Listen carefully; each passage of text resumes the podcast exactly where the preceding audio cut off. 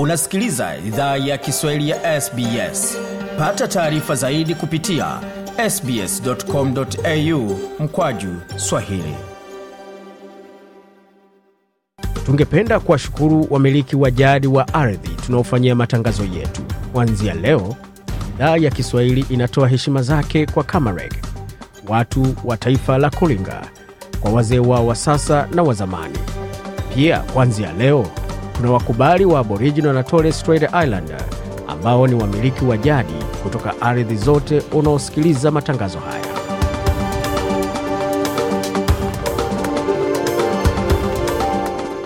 Jambo popote ulipo na karibu katika makala ya idhaa ya Kiswahili ya SBS ukiwa na migode migerano, tukuletea makala kutoka studio zetu za SBS na mtandaoni anaone ambao ni sbs.com.au mkwaju swahili. Hivi sasa ni saa 12 dakika moja kwa masaa mashariki ya Australia, sawia na saa tano dakika moja kwa masaa ya Afrika Mashariki, ambako kumepambazuka nchini Kenya siku moja baada ya tangazo la kuwa William Samoei Ruto daktari ndiye mt, rais mteule wa taifa hilo la Afrika Mashariki. Hata hivyo pamekuwa na changamoto ambazo zimeibuka pamoja na hili We have intelligence and reports that their system was penetrated and hacked and that some of the uh, IBC officials actually committed electoral offenses and some of them ought to have been arrested if they were not arrested. Hiyo ni kauli ya Saitabao Saitabao Ole Kinta, kwa mradhi Ole Kanchori, ambaye ni mjumbe mkuu wa mrengo wa Azimio, akizua malalamishi masaa machache kabla ya tangazo la mwenyekiti wa tume ya uchaguzi IEBC Wafula Chebukati, ambaye alisema kwamba I, Wafula Chebukati, chairperson of the Independent Electoral and Boundaries Commission, hereby declares that Ruto William Samoei has been duly elected as the President of the Republic of Kenya Bwana Chebukati hapo akimtangaza rasmi kwamba Daktari William Samoei Ruto ndiye rais mteule wa Kenya baada ya, ya zoezi la uchaguzi mkuu uliofanyika wiki moja iliyopita ama Jumanne iliyopita. Hata hivyo kumekuwa na rabsha iliyozuka kabla ya tangazo hilo, mengi zaidi ambayo tutazungumzia katika makala yajayo, lakini kwa sasa tupate muktasari wa habari, kisha tuletea mengine mengi zaidi kutoka studio zetu za SBS.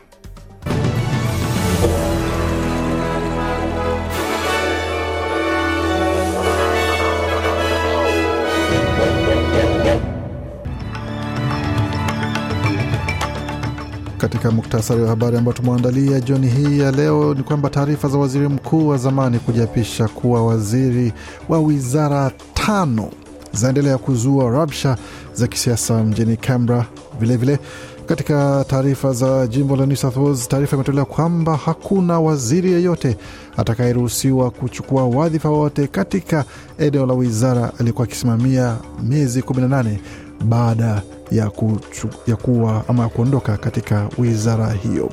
Na katika taarifa zingine za barani Afrika, salamu za pongezi zatolewa na viongozi mbalimbali kwa rais mteule wa Kenya William Ruto, wakati mikusanyiko ya kidini yalaumiwa kwa kuenea kwa surua nchini Zimbabwe. Katika taarifa za michezo, Liverpool yagonga mwamba nyumbani kwao katika mechi ya ligi kuu ya EPL. Yote hayo katika taarifa za michezo, pamoja na taarifa kamili za habari zinazokujia hivi punde.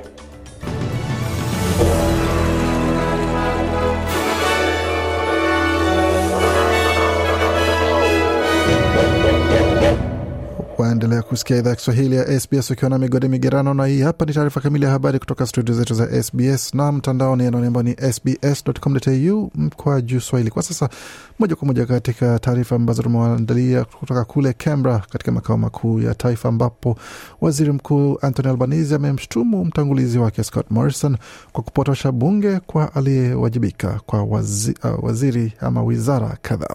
Alipozungumza na waandishi wa habari, waziri mkuu amesema kwamba washirika wa bwana Morrison wanastahili kuwa na aibu kwa kuona mtu mmoja anajilimbikiza mamlaka na hawasemi chochote. I cannot conceive of the mindset that has created this. Uh, this is Anasema siwezielewa fikra ambazo limeunda hili. Hii ni hukumu ya huzuni, si tu kwa bwana Morrison, ila pia washiriki wote wa baraza la mawaziri wake walioketi kimya na kuruhusu hali hii iendelee, alisema kwa ghadhabu bwana Albanese. Mawaziri wa zamani Karen Andrews na Josh Frydenberg wamesema kwamba hawakuwa na taarifa bwana Morrison alikuwa amejiapisha katika wizara zao za masuala ya nyumbani na hazina. Hata hivyo, Bi Andrews ameongeza pia kwamba kupitia hilo kiongozi huyo wa zamani wa taifa pamoja na chama cha Liberal anastahili jiuzulu kutoka bungeni pamoja na siasa kabisa, aondoke kwa sababu ya kile ambacho amefanya na kile ambacho ameibua katika hoja ya swala hili. Tukigezea taarifa zingine ni kuhusiana na swala zima la uteuzi katika nyadhifa za umma hususan jimboni New South Wales ambapo imesema kwamba imesemekana kwamba hakuna waziri yeyote wa jimbo la New South Wales ambaye ataruhusiwa kuchukua kazi yoyote katika sekta ya umma ba, miezi kumi na nane baada ya, ya kuondoka ofisini ama ya kuondoka serikalini. Hii ni kufuatia tathmini iliyofanywa kwa jinsi bwana John Barilaro alivyoteuliwa kuwa mjumbe wa biashara kule New York kwa niaba ya serikali ya jimbo la New South Wales. Tume hiyo imefanya uchambuzi pamoja na uchunguzi kwa jinsi alivyoweza kuteuliwa na kupata kwamba kulikuwa na makosa kadhaa pamoja na kuweza kuaisha kwamba kutakuwa na mengine kumi na mbili mapendekezo mengine kumi na mbili ambayo yatakuwa yamefuatiliwa na kushughulikiwa. Katika kauli ama taarifa iliyotolewa na msemaji wa masuala ya hazina kwa upande wa upinzani wa jimbo la New South Wales, Daniel Muki alikuwa na kusema kuhusiana na mapendekezo kwamba ni hatua moja mbele na hatua moja chanya ya kuendelea kufanya uchunguzi pamoja na kuweza kuisha kwamba kunakuwa na imani inarejeshwa katika umma. Huyu hapa na maelezo zaidi. Mr Head only had the power to look into the actions of bureaucrats where it's the behavior of ministers that is scandalous here. Bwana Muki anasema kwamba Bwana Head alikuwa na mamlaka tu ya kutazama matendo ya maafisa pamoja na matendo na tabia ya mawaziri ambayo yalikuwa ni ya kashfa mno na yalikuwa ya kuchukiza mno. Ni wazi kwamba Bwana hed mwenyewe hana mamlaka yote ya kutazama zile shughuli ambazo zilifanywa na yale ambayo alifanya yanayozingira swala hili na ambayo hususan walioshughulika katika upande wa baraza la mawaziri la Septemba ishirini na saba. Kwa hiyo kunakuwa na maswali mengi ambayo tungependa kumuuliza Bwana Barilaro pamoja na serikali kuhusu jinsi waliweza fanya watakavyofanya pia mageuzi haya. Mapendekezo hayo kutoka kwa serikali ya uajiri wa serikali na itakuwa pia ni kuingizwa katika sheria za jimbo hilo la New South Wales. Tukuguze macho katika taarifa zingine ambazo zimefanywa nchini ni pamoja na utafiti mpya ambao umeonyesha kuwa wakimbizi wanakabiliana na masuala yanayoendelea ya kutengwa na familia zao pamoja na ujumuishi wa kidijitali.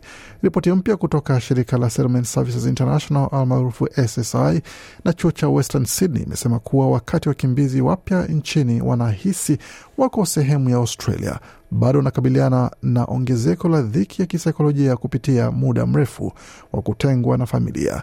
Ripoti hiyo pia imemulika matatizo ya kutumia teknolojia kama moja ya vizuizi vya kawaida kwa huduma za serikali ambazo wakimbizi wapya nchini wamepata. Yama Agha kutoka SSI amesema kwamba masuala haya yalizidishwa na janga la uviko kumi na tisa. They were not able to um, reunite with their families. They were not able to even, you know, everything. Anasema hawakuweza jiunga na familia zao kwa sababu ya ujumuishi wa, wa mtandaoni na kidijitali.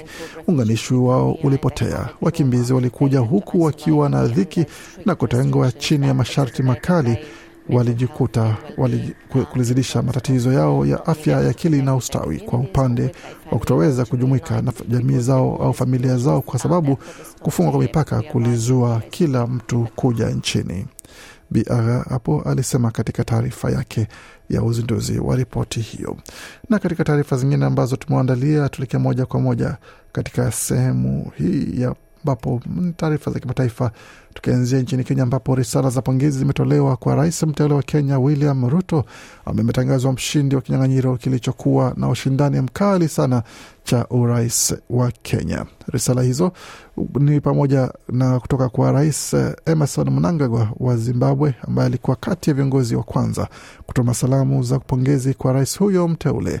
Rais wa Somalia na waziri mkuu wa Ethiopia pia walituma salamu zao za heri. Ruto amechaguliwa kuwa kama rais wa tano wa nchi hiyo kufuatia siku sita za uhakiki wa kura, zoezi ambalo lilisababisha hali ya taharuki na rabsha za hapa na pale. Mwenyekiti wa tume ya uchaguzi wa mipaka IEBC Wafula Chebukati alimtangaza mshindi Jumatatu jioni katika ukumbi wa Bomas of Kenya, nje kidogo ya mji mkuu wa Nairobi. Ruto alipata kura milioni saba laki moja na sabini na sita elfu mia na arobaini na moja ambayo ni asilimia hamsini nukta arobaini na tisa ya kura zote zilizopigwa dhidi ya mpinzani wake wa karibu mwanasiasa mkongwe Raila Odinga aliyepata kura milioni sita laki sita arobaini na mbili elfu mia tisa thelathini ambazo ni sawia na asilimia arobaini na nane nukta themanini na tano ya kura zote.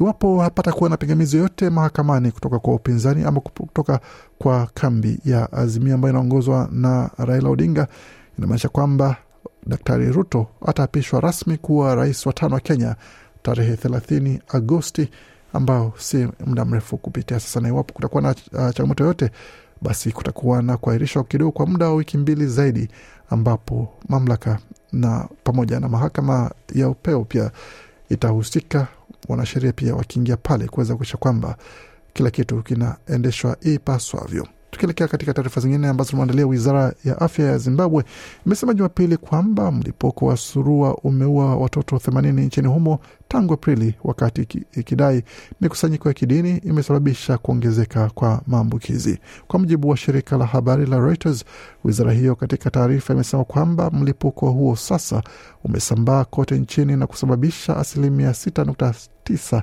ya vifo miongoni mwa walioambukizwa. Waziri wa afya Jesper Chimedza amesema kwamba kufikia Alhamisi wiki iliyopita kulikuwa na kesi 1036 zilizoshukiwa kuwa za surua, wakati 125 zikithibitishwa tangu kutokea kwa mlipuko huo.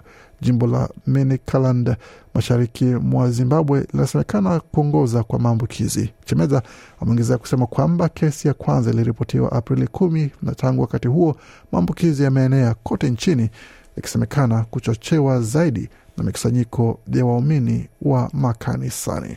Endelee kwamba utapata rehema pamoja na kuweza kupata suluhu hivi karibuni. Tukimaliza taarifa hizi kule Liberia, ambako wizara ya fedha ya Marekani Jumatatu imesema kwamba Marekani imewekeza imeweka vikazo kwa maafisa watatu wa serikali ya Liberia, akiwemo kiongozi wa utawala kwenye serikali ya Rais George Weah. Hatua hiyo ni kutokana na kile walichosema ni ubadhirifu wa mali ya umma ikichukuliwa dhidi ya mkuu wa utawala Nathaniel Magill mwendesha mashitaka mkuu Seima Serenius Sefas na Bill Twehe ambaye ni mkuu wa idara ya kitaifa ya bandari. Naibu waziri wa fedha anayeshughulikia na masuala ya ugaidi na ujasusi wa kifedha hapo Marekani, Brian Nelson amesema kwamba maafisa hao wamehujumu demokrasia ya Liberia kupitia ufisadi ili wajinufaishe wenyewe. Nelson ameongeza kusema kwamba hatua hiyo ni ushahidi tosha kwamba Marekani itaendelea kuunga mkono watu wa Liberia wakati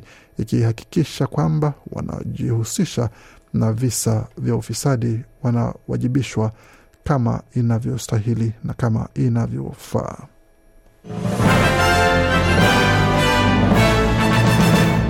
Waendelea kusikia idhaa Kiswahili ya SBS ukiwa na migode migerano, tukiendelea yale ambayo tumeandalia kwa sasa. Tuelekee moja kwa moja katika ulimwengu wa michezo. Tuanzie kwa upande wa mchezo wa NRL kwa sasa, ambapo timu ama kiongozi wa mchezo wa NRL kwa upande wa timu ya Newcastle Knights Peter Power amesema kwamba maswala ya nje ya uwanja yanaendelea kuhujumu timu hiyo na klabu hiyo, wakati kunakuwa na pia na janga la uongozi, ambapo kwa upande wa timu ama kwa upande wa wachezaji hao. Akizungumza na waandishi wa habari, Bwana Power alikuwa na haya kusema. There has been a lack of leadership around the playing group. Uh, I have some sympathy for, for young people. Anasema kumekuwa na uhaba wa uongozi kwa upande wa wachezaji na nina na, na pia pamoja na nakuwa na huzuni pamoja na kuweza kuwaonea huruma vijana ama wachezaji wachanga ambao wamesukumwa katika nafasi za uongozi ambao wanakuwa hawawezi kupata kila kitu sahihi, lakini wanajaribu kufanya iwezekanavyo, na pia ni kazi yetu kujaribu kuwasaidia na kuwaelimisha pamoja na kufanya kazi nyingi ziada kama klabu kuakisha kwamba tunaboresha viwango ambavyo vimekuwa duni sana kwa upande wa uongozi katika siku chache zilizopita. Mchezaji wao mmoja Ponga ambaye alikuwa yuko nje kwa sababu ya jeraha ameonekana katika video moja akitumia vilevi pamoja na akiwa katika hali ya kuweza kutatanisha sana katika moja ya vilabu vya burudani kule Newcastle, ambapo alikuwa na pamoja na mchezaji mwenza ambaye alikuwa naye hapo, hali ambayo imekuwa ni utata kabisa. Katika suala zingine za michezo ni pamoja na mchezaji ama mameneja ama walimu wawili wa soka wa timu mbili, moja Antonio Conte wa Tottenham Hotspur pamoja na Thomas Tuchel wa timu ya Chelsea ambao wamefunguliwa mashtaka ya utovu wa nidhamu katika ligi kuu ya Uingereza, ambapo wawili hao walikabiliana kwa maneno makali pamoja na kuvutana mashati upande mmoja hata kukamatana mikono kiasi kwamba kilizua rabsha pamoja na kuakisha kwamba watu kutoka timu zote mbili kuingia uwanjani kujaribu kutatua kile ambacho kilikuwa kinafanyika kati ya wawili hao. Pamoja na mengine katika soka, tukisalia kule Uingereza ni pamoja na timu ya timu ya Liverpool ambao walikuwa katika nafasi ya pili msimu uliopita, lakini kwa sasa wanajipata hali ngumu sana kwa upande wa mechi ambazo wamecheza, ikiwa ni mechi ya kwanza kufungua msimu, ambapo kwa mradhi, mechi ya pili ya kufungua msimu walipokutana na timu ya Crystal Palace ambao kwa muda mrefu imekuwa mwiba kwa timu ya Liverpool ambao walitoka sare ya kufungana goli moja moja pamoja na nyota wao ambaye pia ni kutoka kule Uruguay Nunes, Darwin Nunes kupigwa kadi nyekundu kwa kumgonga kichwa mchezaji wa mlinzi wa timu ya Crystal Palace.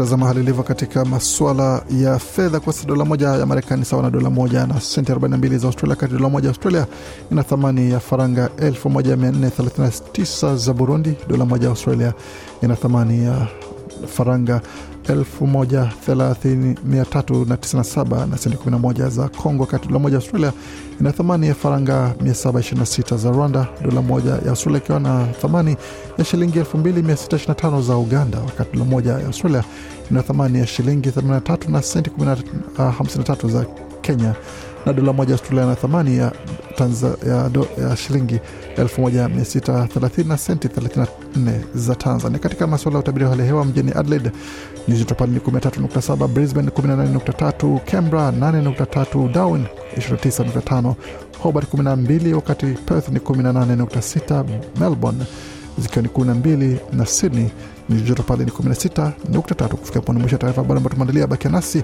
kwa makala mengine manakuja kutoka studio zetu za SBS Radio.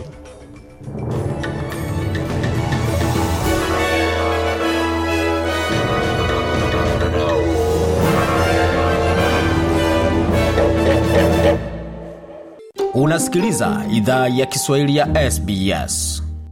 Jambo popote unapotusikizia, hii ni idhaa Kiswahili ya SBS ukiwa na migode migerano, tukuletea makala haya moja kwa moja kutoka studio zetu za SBS na mtandaoni anani ambao ni sbs.com.au mkwaju swahili. Yapo mengi ambayo tumeandalia, lakini kwa sasa tuzungumzie swala zima la kamari, tatizo lake kwa watu binafsi pamoja na kwa watu wa karibu ama wandani wa yule anayehusika na tatizo hilo la kamari. Je, huduma ni zipi ambazo zinaweza Msaada ni upi? Pamoja na mbinu gani unaweza ukatumia iwapo unakabiliana na changamoto hiyo, ama unamjua mtu anayekabiliana na changamoto hiyo? Tega sikio uweze kusikiliza makala haya ambayo yana taarifa maalum ambayo unaweza ukatumia kujisaidia, kujinusuru, pamoja na kuweza kumsaidia mwingine ambaye anakabiliwa na changamoto hiyo. Hakuna tiba kwa swala la uraibu wa kucheza kamari, ila wakati jamaa na marafiki wa watu wenye matatizo ya kucheza kamari wanapata msaada unaofaa wanakuwa na uwezo wa kuwasaidia wapendwa wao kupona. Nchini Australia, msaada unaweza patikana katika lugha yako. Data iliyokusanywa mnamo mwaka elfu mbili ishirini na taasisi ya afya na ustawi kwa Kiingereza, Australian Institute of Health and Welfare, imedokeza kuwa takriban Mwaustralia mmoja kati ya watatu hutumia hela kwa bidhaa za kamari na asilimia saba nukta mbili ya watu wazima nchini Australia wako kwenye hatari ya kukabiliwa kwa madhara ya kamari. Matokeo mabaya kutoka kamari huja katika umbo tofauti, yakijumuisha masuala ya kifedha, kisheria na madhara ya kihisia. Matatizo hayo hayadhuru tu mtu binafsi, ila pia familia zao na mtandao wa kijamii. Sally Gainsbury ni profesa wa saikolojia katika chuo cha Sydney. Anaelezea kwa nini hali hii ya uraibu inafanya iwe vigumu kushughulikiwa. Kamari inaweza fichwa kwa urahisi mtandaoni na nje ya mtandao. Mara nyingi huwa inaitwa uraibu ficha kwa sababu hauwezi uona kwenye macho ya mtu au kuunusa kwenye pumzi yao kama wana tatizo la kamari. Kamari ya mtandaoni huleta kiwango kingine ambapo bila shaka kuweza kuwa nyumbani kwa wakati unacheza kamari au unafanyia kwenye kifaa chako cha kielektroniki. Kwa hiyo inawavutia watu wengi haswa kama ni kamari mtandaoni, ina mwitikio wa kundi lingine la watu tofauti na mashine za vilabu, ila madhara yake yako sawa na gharama za kifedha bado ziko sawa. Ushiriki wa kamari si mkubwa sana miongoni mwa watu kutoka tamaduni na lugha tofauti maarufu kwa kifupi kama CALD, ila utafiti unaonyesha kuwa wako hatarini kwa madhara ya kamari na kupitia uzoefu mwingi wa matatizo ya kamari kuliko jamii pana. Natalie Wright ni mkurugenzi wa ofisi ya uwajibikaji wa kamari jimboni New South Wales. Ameelezea jinsi tamaduni ya mtu inaweza shawishi mtazamo wao kwa kamari. Mara nyingi aibu na unyanyapaa ni vizuizi vikubwa zaidi kwa watu kutafuta msaada kutoka jamii zenye tamaduni na lugha tofauti, na mara nyingi tamaduni hiyo ina maana kuwa tatizo ambalo wanaweza kuwa wanalipitia kwa kamari si la mtu mmoja, ina akisi familia, na suala lingine linahusu ushauri katika jamii nyingi ni kitu cha kigeni kinachozingatiwa kuwa dhana ya magharibi. Kwa hiyo mara nyingi kuna dhana kuwa watu wanataka hifadhi vitu ndani ya familia. Adam ambaye hilo si jina lake halisi ni mkazi wa magharibi Sydney mwenye asili ya Uarabuni. Amekuwa akipokea msaada wa kukabili matatizo ya kamari tangu mwaka elfu mbili kumi na nne. Jina lake na sauti yake imebadilishwa kulinda utambulisho wake. Kwa ujumla, kwa upande wa tamaduni ya Mashariki ya Kati, ushauri na kuomba msaada hupuuzwa bila kujali uraibu. Nadhani kwangu, kwa upande wa familia yangu ya karibu, walikuwa karibu yangu sana na kunisaidia nilipohitaji msaada, ila kwa upande wa familia yangu ya kambo, sijui nisemeje, walinitazama ni kama siko sawa na si mtu anayehitaji msaada. Profesa Gainsbury pia ni mkurugenzi wa kituo cha matibabu na utafiti wa kamari katika chuo cha Sydney.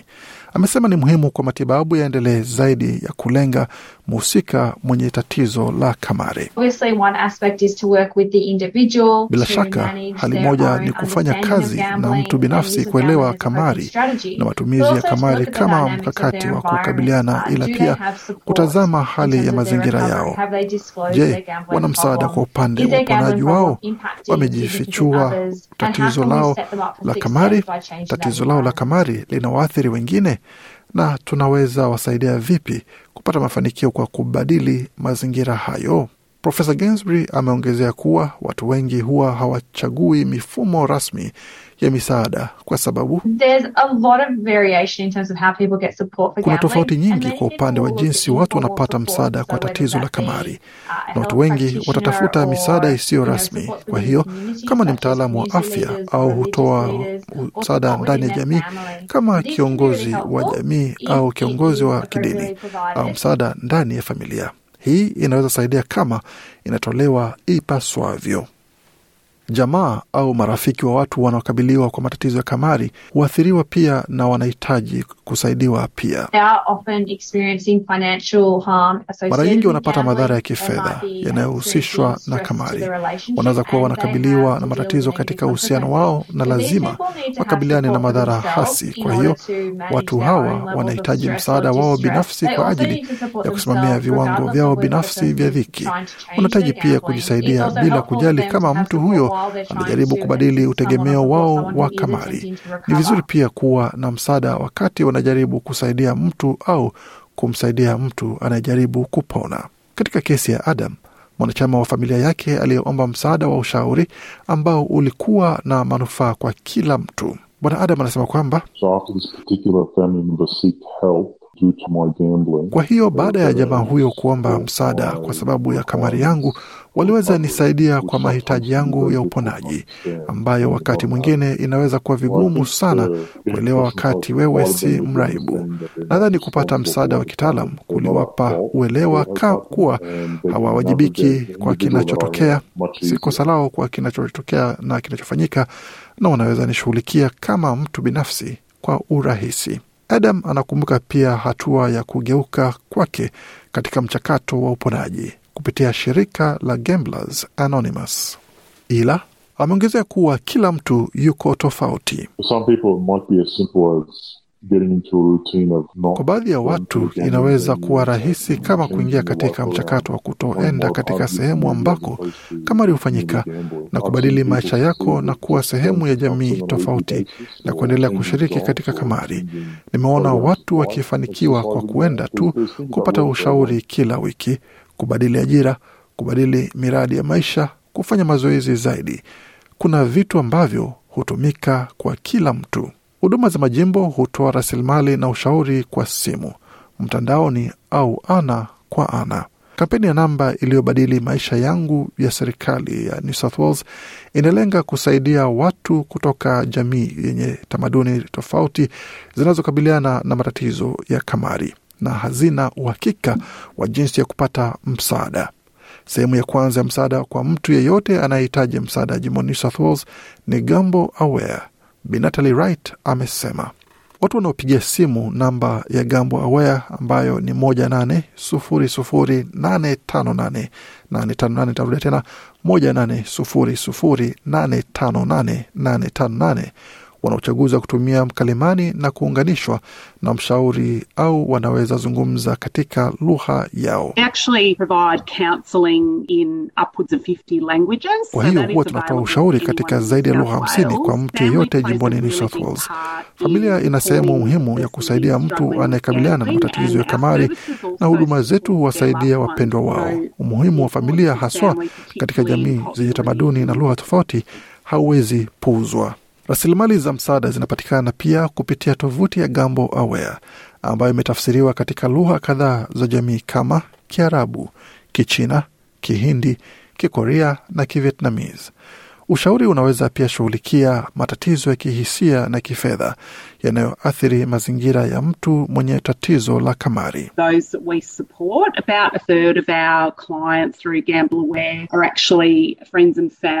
Wale tunaosaidia takriban theluthi tatu ya wateja wetu kupitia Gambo Aware ni marafiki na familia ya mwenye tatizo la kamari, na tunajua hiyo ni fanisi sana, si tu kwa kuwasaidia, ila wapendo wao katika uponaji wao. Kitu kingine cha kutaja ni kwamba ushauri ni matibabu, ila kuna ushauri wa kifedha unaoweza tolewa kama kuna madeni yanayoongezeka kwa sababu ya kamari ya mpendwa wao au kuna maswala ya kifedha. Hatimaye, kulingana na Profesa Gainsbury, hatua ya kwanza kwa wapendwa wa mtu mwenye tatizo la kamari ni kutambua kuwa hawako wenyewe na kupata msaada wao binafsi ni muhimu. Ni muhimu kwa watu kutambua kuwa kuna msaada mwingi kwao, hawako wenyewe. Hili si tatizo la kipekee ambalo wanastahili kabili kwa mara ya kwanza. Kuwa makini kwa ule msemo wa chukua kifaa chako cha oksijeni kwanza kabla ujaribu kumsaidia mtu mwenye tatizo la kamari, ila washauri watafute msaada wa kitaalam. Hiki ni kitu ambacho watu wana miaka mingi ya uzoefu ya mafunzo. Haitarajiwi kama rafiki au jamaa wa mhusika utaweza toa kiwango sawia cha msaada kwa mtu kama huyo. Iwapo unahitaji msaada, pigia simu mashirika haya yanayotoa msaada bure bila malipo. National Gambling Helpline, namba yao ni moja nane sufuri sufuri nane tano nane nane tano nane. Tarudia tena moja nane sufuri sufuri nane tano nane 858. Unaweza kuwasiliana pia na shirika la National Debt Helpline, namba yao ni 18000007007.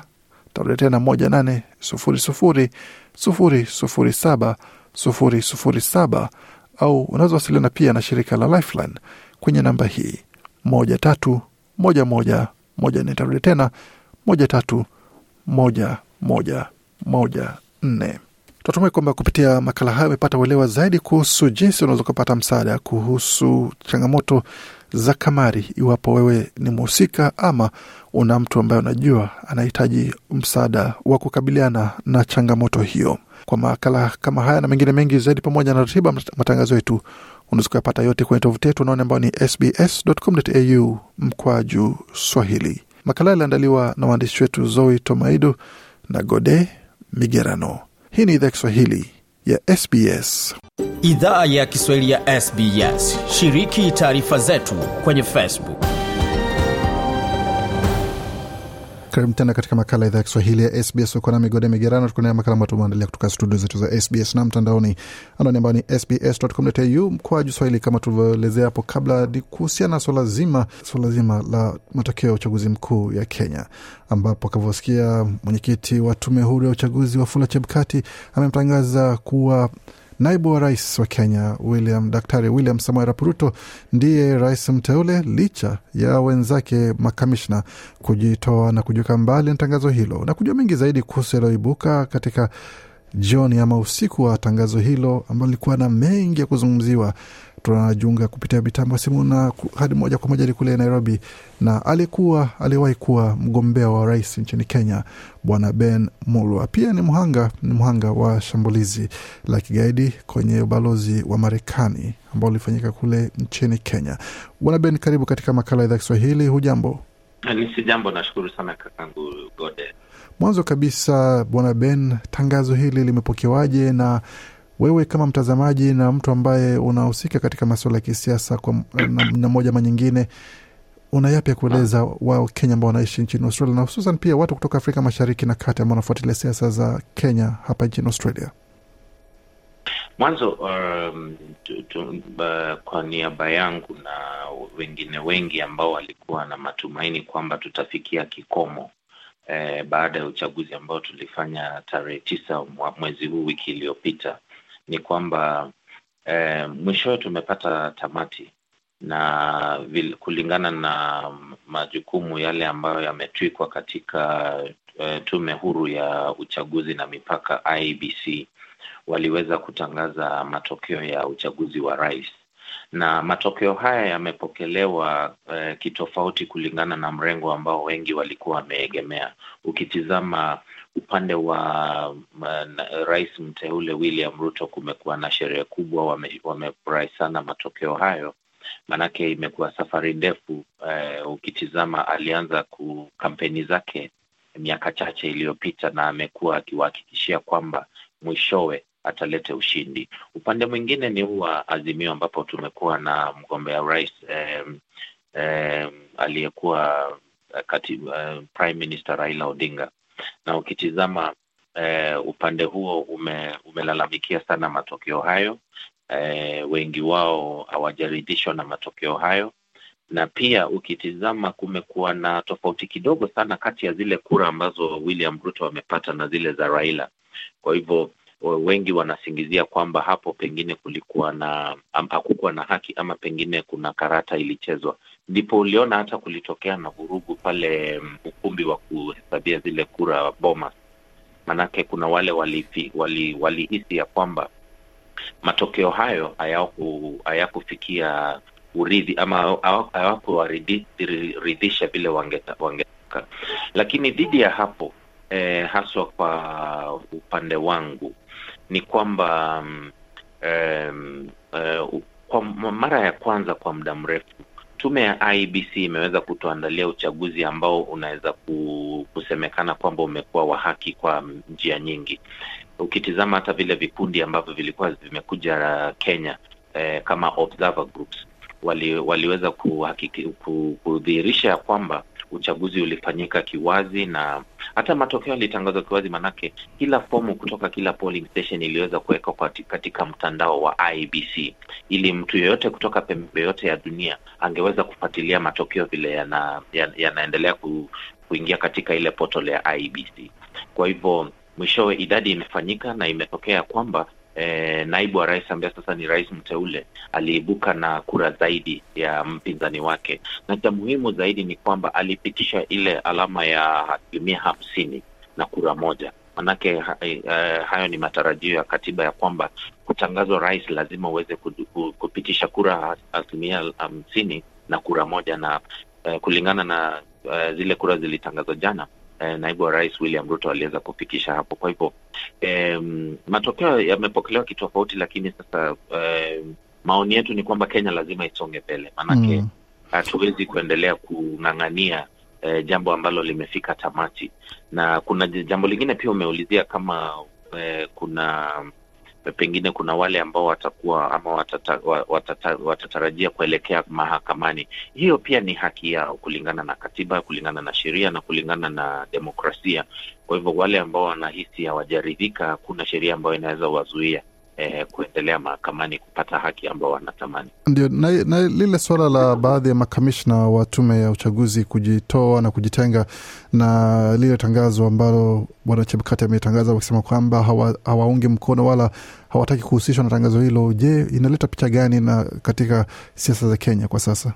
Hiyo sasa tena unaweza kubaliana na yani, ama naweza kueleza ya kwamba haileti picha mzuri, manake matumaini yalikuwa ni kwamba kutakuwa na maafikiano hata katika kati ya tume kabla ya matangazo kuweza kutangazwa. Lakini pia ukisoma katiba yetu eh, article 138 ama eh, ya kifungu cha mia moja na thelathini na nane haswa kipengele cha kumi, jukumu la kutangaza matokeo ya rais limetwikwa katika mwenyekiti wa tume ya tume huru ya uchaguzi na mipaka.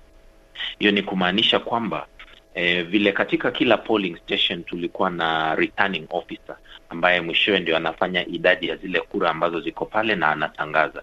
Ukitizama wale ambao walikuwa wanawania viti vya madiwani, kuna returning officer ambaye alitangaza matokeo hayo, na matokeo hayo yakimalizwa kutangazwa na yule returning officer, hata mwenyekiti wa tume hiyo awezi kubadilisha hayo matokeo.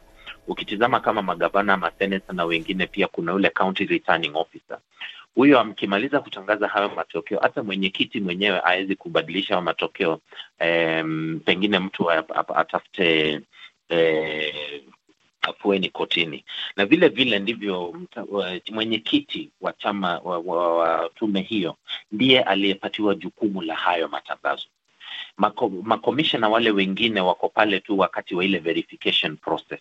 Ama uh, ile kuhakikisha ya kwamba yale matokeo ambayo yameletwa katika uh, National Tallying Center yanaambatana na zile kura zilipigwa katika kila kituo cha kupigia kura, lakini jukumu la kutangaza ni la mwenyekiti. Kwa hivyo eh, eh, maoni yangu ni kwamba kama kuna wengine waliona ya kwamba hawajaridhishwa na vile eh, mwenyekiti ali, aliweza kutangaza yale matokeo, afueni yao inaweza kuwa tu kotini, lakini hawawezi simamisha jukumu la mwenyekiti kutangaza, Maanake eh, alikuwa amepatiwa siku saba na katiba ambazo zinaisha usiku wa leo la na akatangaza jana. Kwa hivyo yeye yuko katika sheria, na kama kuna mtu yoyote hajaridhika ataweza tu kupata afueni kotini. Hmm.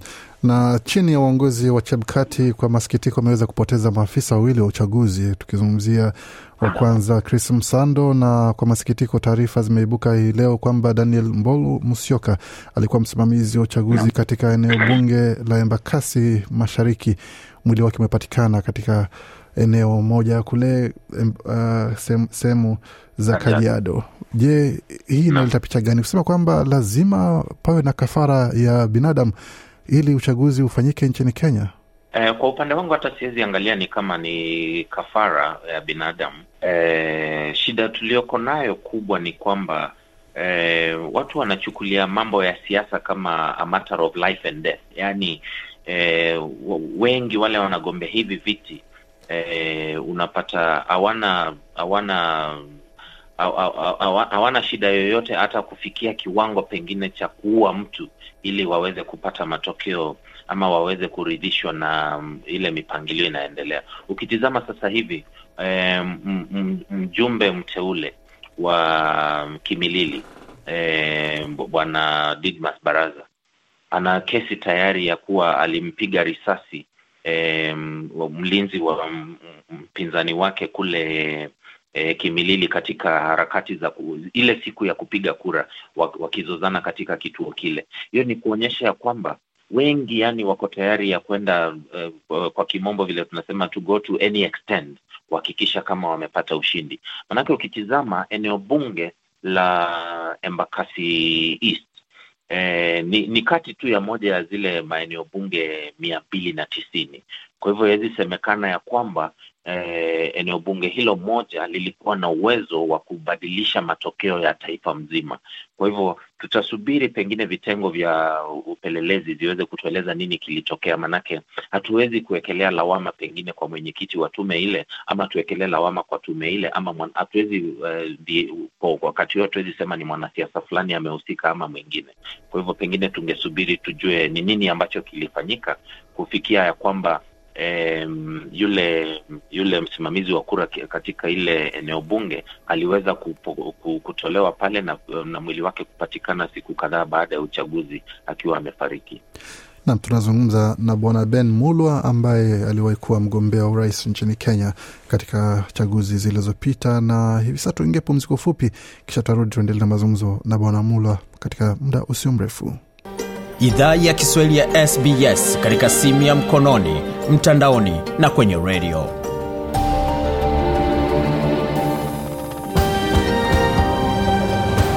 uendelea kuisikiza idhaa ya Kiswahili ya SBS ukiwa na migode migerano katika studio zetu za SBS na mtandaoni anaone ambao ni sbs.com.au mkoaju swahili, na kama pia ungependa kutembelea tovuti yetu ama ukurasa wetu wa Facebook, facebook.com mkoaju SBS Swahili, ukapata makala haya na mengine mengi zaidi tuliochapisha pale. Na iwapo ungependa kutuandikia kwa barua pepe kama unapendekezwa makala ama lolote lile ambalo ungependa kutujuza, anwani ni swahili.program.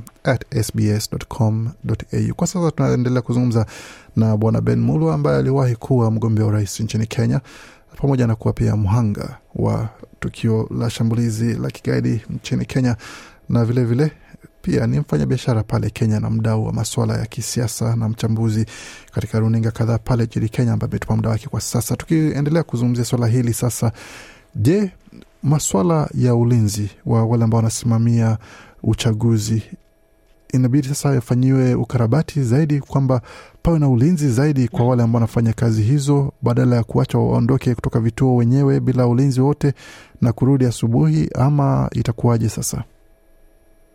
Kwa kawaida uh, hawa wasimamizi wote wa kura wanapaswa kuwa na ulinzi wa polisi, manake ukitizama hata wizara ya usalama ilikuwa imehakikishia kwamba uh, polisi wa kutosha uh, wame wame wametengwa wame, wame katika harakati ya upigaji kura kuhakikishia usalama wa Wakenya na pia wale ambao wanasimamia zile kura.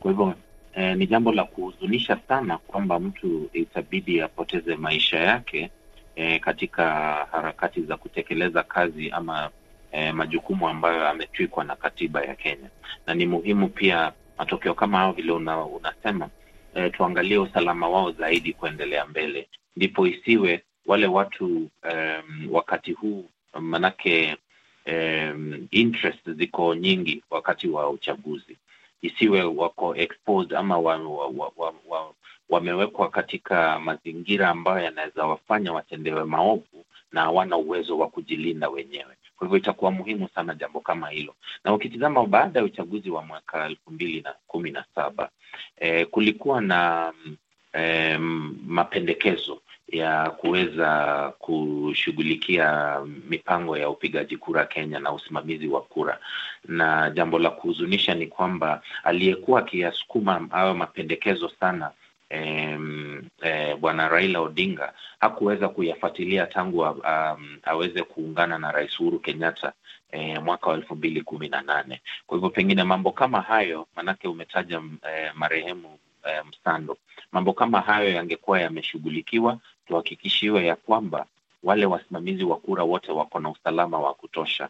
Kwa hivyo pengine kwenda mbele ni muhimu tuweze kuyarejelea yale maneno tuhakikishe ya kwamba hawa wasimamizi wa kura wako na usalama wa kutosha.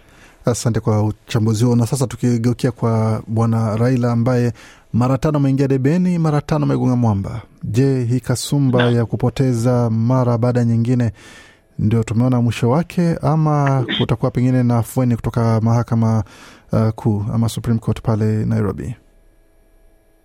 Eh, kulingana na maoni yangu mwanzo eh, eh, mara mengi kama mara mara nne tayari Raila ameweza kurejelea wananchi akilalamika ya kwamba kura zake eh, ziliibiwa na ukitizama wakati huu tangu uh, aungane na Rais Uhuru Kenyatta amekuwa mwanzo akiwa na usaidizi mkuu kutoka rais ambaye anastaafu. Ya pili ni kwamba ukitizama hata vitengo vingi vya serikali kutoka kwa mawaziri eh, kutoka kwa vi, vi, vitengo vya eh, ujasusi, kutoka vitengo vya usalama, wote wamekuwa wakimuunga mkono. Kwa hivyo ni jambo ambalo litakuwa gumu sana, pengine hata akienda mahakamani na hata mahakama ikiamrisha kwamba e, uchaguzi urejelewe, itakuwa ngumu sana kwa Raila kurejea wananchi ambao wameweza kumuunga mkono zaidi ya miaka miaka eh, eh, mara tano sasa, kuwarejelea mara ya sita ati awaeleze kura zake ziliibiwa, na itakuwa ngumu kujitoa pale wakimuuliza sasa, kura zako ziliibiwa vipi, na wewe umekuwa na serikali na serikali ilikuwa inakusaidia kwa uchaguzi.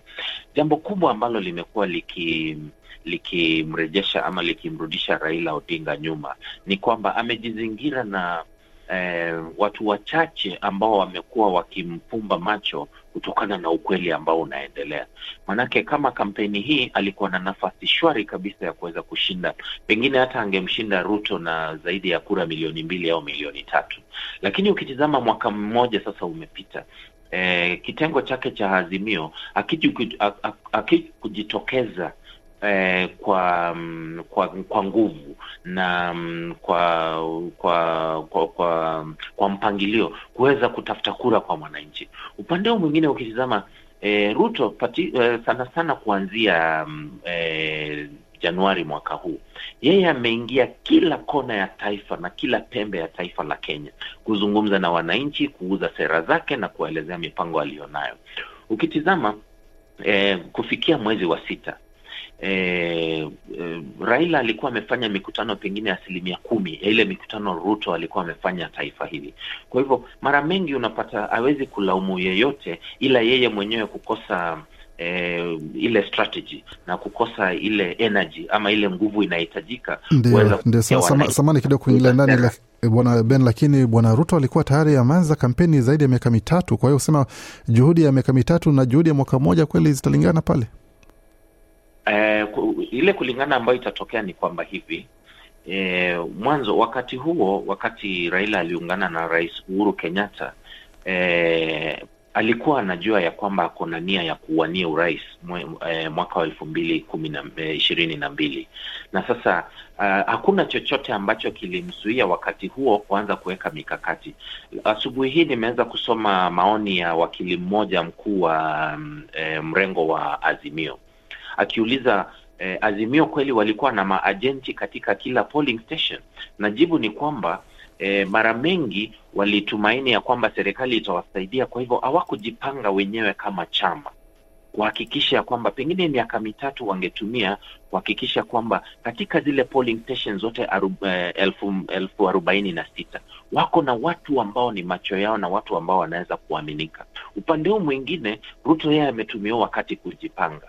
Kwa hivyo eh, kulingana nami eh, hii ni nafasi ambayo Raila amepoteza, sio kutokana na kwamba wananchi hawampendi ama hawakuwa tayari kum, ku, ku, kuweza ku, ku, kuam- kumuunga mkono, lakini ni kwamba alikosa mpangilio, yaani ile plan na strategy. Ikawa mara mengi wame wamesingizia sana kampeni zao kumkashifu Ruto, mara wanasema ni, ni mfisadi, mara ni mwizi, mara mambo mengi, bila wao kuelezea wananchi wao sera zao ni gani. Kwa hivyo ni jambo ambalo hata wachanganuzi wa siasa na wasomi wa siasa wangependelea kuangalia, manake wananchi e, mwishowe kama mimi ningetaka kuwa kiongozi wa mrengo fulani, vile nilikuwa na nia ya kuwania urais, ningefurahia sana ni, niweze kuzingatia zaidi ni nini nataka kufanyia wananchi kuliko kuanza kupiga wa- wa- wapinzani wangu ama ku, ku ama ku eh, ama ama kumpaka matope eh, mpinzani wangu badala ya kuuza sera zangu. Hilo hilo ni jambo ambalo limekuja kama eh, athara kubwa sana kwa upande wa Raila. Kuna mengi kweli ya kusemwa, lakini muda unakuwa ni mchache. Pengine tuseme tu kwa, kwa, dakika moja tu, iwapo wataingiza ombi ama hoja katika uh, Supreme Court ama mahakama kuu pale nchini Kenya, kuna asilimia ngapi ya mafanikio ya ombi lao kuweza kusikizwa, si hata kusikizwa wala ku, ku, ku, ku, kubaliwa kwamba litasikizwa? Uwezekano uko juu sana ya kwamba eh, ombi likiekelewa pale mahakama kuu eh, uchaguzi huu itabidi urejelewe. Maanake ukitizama kuna yale malalamishi ambayo pengine fomu fulani zile zilikuwa zimetoka mashinani haziambatani na zile ambazo zilikuwa zikihesabiwa pale eh, katika ukumbi wa Bomas. Kwa hivyo kuna uwezekano mkuu sana kwamba uchaguzi pengine utaamrishwa urejelewe. Na itakuwa ni wa urais tu ama, ama wa nyadhifa zote? Ah, ni urais, ni urais tu, ni urais. Doa, doa liko kwa urais, lakini kwa nyadhifa zingine ziko sawa. Wale wengine wote wako sawa, na iki, ikiwa hivyo vile ilifanyika mwaka wa elfu mbili kumi na saba eh, kuna changamoto kubwa sana ambayo itatokea es, uh, sana sana upande wa Raila. Mwanzo eh, vile tumesema eh, wafuasi wa Raila wamemuunga mkono, sasa hii ni safari ya tano. Waki, wakiulizwa tena kurejea kumpigia kura itakuwa ni safari ya sita na kusema ukweli, hata wengi wale ambao nimezungumza nao wanahisi uchovu, manake hili ni jambo wamekuwa wakijaribia mara tano sasa, wanaulizwa tena kurejea pale mara ya sita. Kutakuwepo na ile tunaita voter apathy, ama wengi wale wafuasi wa Raila hawatajitokeza tena kupiga kura, manake ukitizama kama Nyanza ambayo ni ngome yake tayari watasema sasa, sisi tuko na magavana, tuko na ma-MCA, na kama huyu mzee kura zake alipoteza akiwa na system hiyo, system kweli itamsaidia kupata hiki kiti. Kwa hivyo wengi wao hawatajitokeza. Upande huu mwingine nao, uh, haswa William Ruto e, ukita, sana sana ukitazama makabila makuu yale yamemuunga mkono wa Kikuyu na e, wa, e, Wakalenjin watajitokeza kwa idadi kubwa zaidi kushinda wale ambao walikuwepo kuhakikisha kwamba wameweza ku, um, kuprotect ama kuhakikisha eh, ku, kuhakikisha wame, wame, wamebaki na ule ushindi walionao sasa hivi. Hata wengi ukitizama kama maeneo ya Mlima Kenya eh, asilimia zaidi ya themanini ya wale viongozi tayari wamechaguliwa eh, wako mrengo wa Ruto. Kwa hivyo hauwezi linganisha uwezo wa sasa wale wamechaguliwa na wale wote wa Raila ambao waliangushwa kuweza tena kumzolea kura kule Mount Kenya. Kwa hivyo uchaguzi, mahakama ikiamua urejelewa, utarejelewa na um, eh, projection ama prediction yangu ni kwamba sasa hata Ruto atashinda na kura mingi zaidi, wengine zaidi ya milioni mbili, iwe hata hakuna utetezi wowote kwa upande wa, wa, wa Raila. Naam, asante sana kwa uchambuzi wako na shukrani kutenga muda wako kuzungumza nasi. Tunajua kwamba kuna wengi wamekuomba wame, ama wamekupa mwaliko, lakini tunakushukuru kwa kukubali mwaliko wetu kwa kuweza kushiriki nasi katika makala jioni ya leo. Asante. Hata mi huwa ni, ni furaha sana kuwa kupata nafasi kuzungumza nawe, nashukuru sana. Asante. Huyo ni Bwana Ben Mulwa aliyekuwa mgombea urais nchini Kenya akizungumza na kika mengi bayana kuhusiana na yale ambayo amejiri katika tangazo la matokeo ya uchaguzi wa rais nchini Kenya. Kama ulivyosema, iwapo kutakuwa na ombi kwa mahakama kuu, basi tutaweza kuyaletea yote hayo na kujua ni kipi ambacho kinajiri katika masaa machache ajayo, iwapo chama cha ama mrengo wa Azimio utawasilisha ombi kwa mahakama kuu kwamba kuna kuwa na kumekuwa na tatizo kwa upande wa hesabu wala fomu ambazo zimewasilishwa za uchaguzi mkuu. Tuingie katika muhtasari wa habari kidogo kabla tumalize makala ya leo. Taarifa za waziri mkuu wa zamani kujiapisha kuwa waziri wa wizara kadhaa zaendelea kumponza na kuzua rabsha za kisiasa mjini Canberra, wakati salamu za pongezi zatolewa na viongozi mbalimbali mbali kwa rais mteule wa Kenya William Samoei Arap Ruto, na mikusanyiko ya kidini imelaumiwa kwa kuenea kwa surua nchini Zimbabwe. Na katika michezo, Liverpool yaambulia patupu kutoka moja moja dhidi ya Crystal Palace ambao kwa muda mrefu wamekuwa ni mwiba kwa timu hiyo ya ligi kuu ya Uingereza. Kufikia pone mwisho wa taarifa habari ambayo tumeandalia, endeleeni kwa tovuti yetu sbs.com.au kwa Kiswahili kwa makala haya na mengine mengi zaidi ambayo tumewaandalia pale, pamoja na kuweka ratiba ya matangazo tunapeperusha kila siku. Jumapili tutakuwa na wengine hususan kutoka mirengo yote miwili ya Azimio na Kenya Kwanza iliyoshiriki katika kinyang'anyiro cha uchaguzi mkuu wa Kenya, kujua wapi walishinda na ni wapi walitereza kwa wale ambao hakutangazwa washindi. Kufikia hapo tunashukuru wote kwa kuwa nasi kuanzia hivi sasa mwisho, tukutakia usiku mwema na siku njema kote mnakotusikizia. Alamsik. Penda, shiriki, toa maoni, fuatilia idhaa ya Kiswahili ya SBS kwenye Facebook.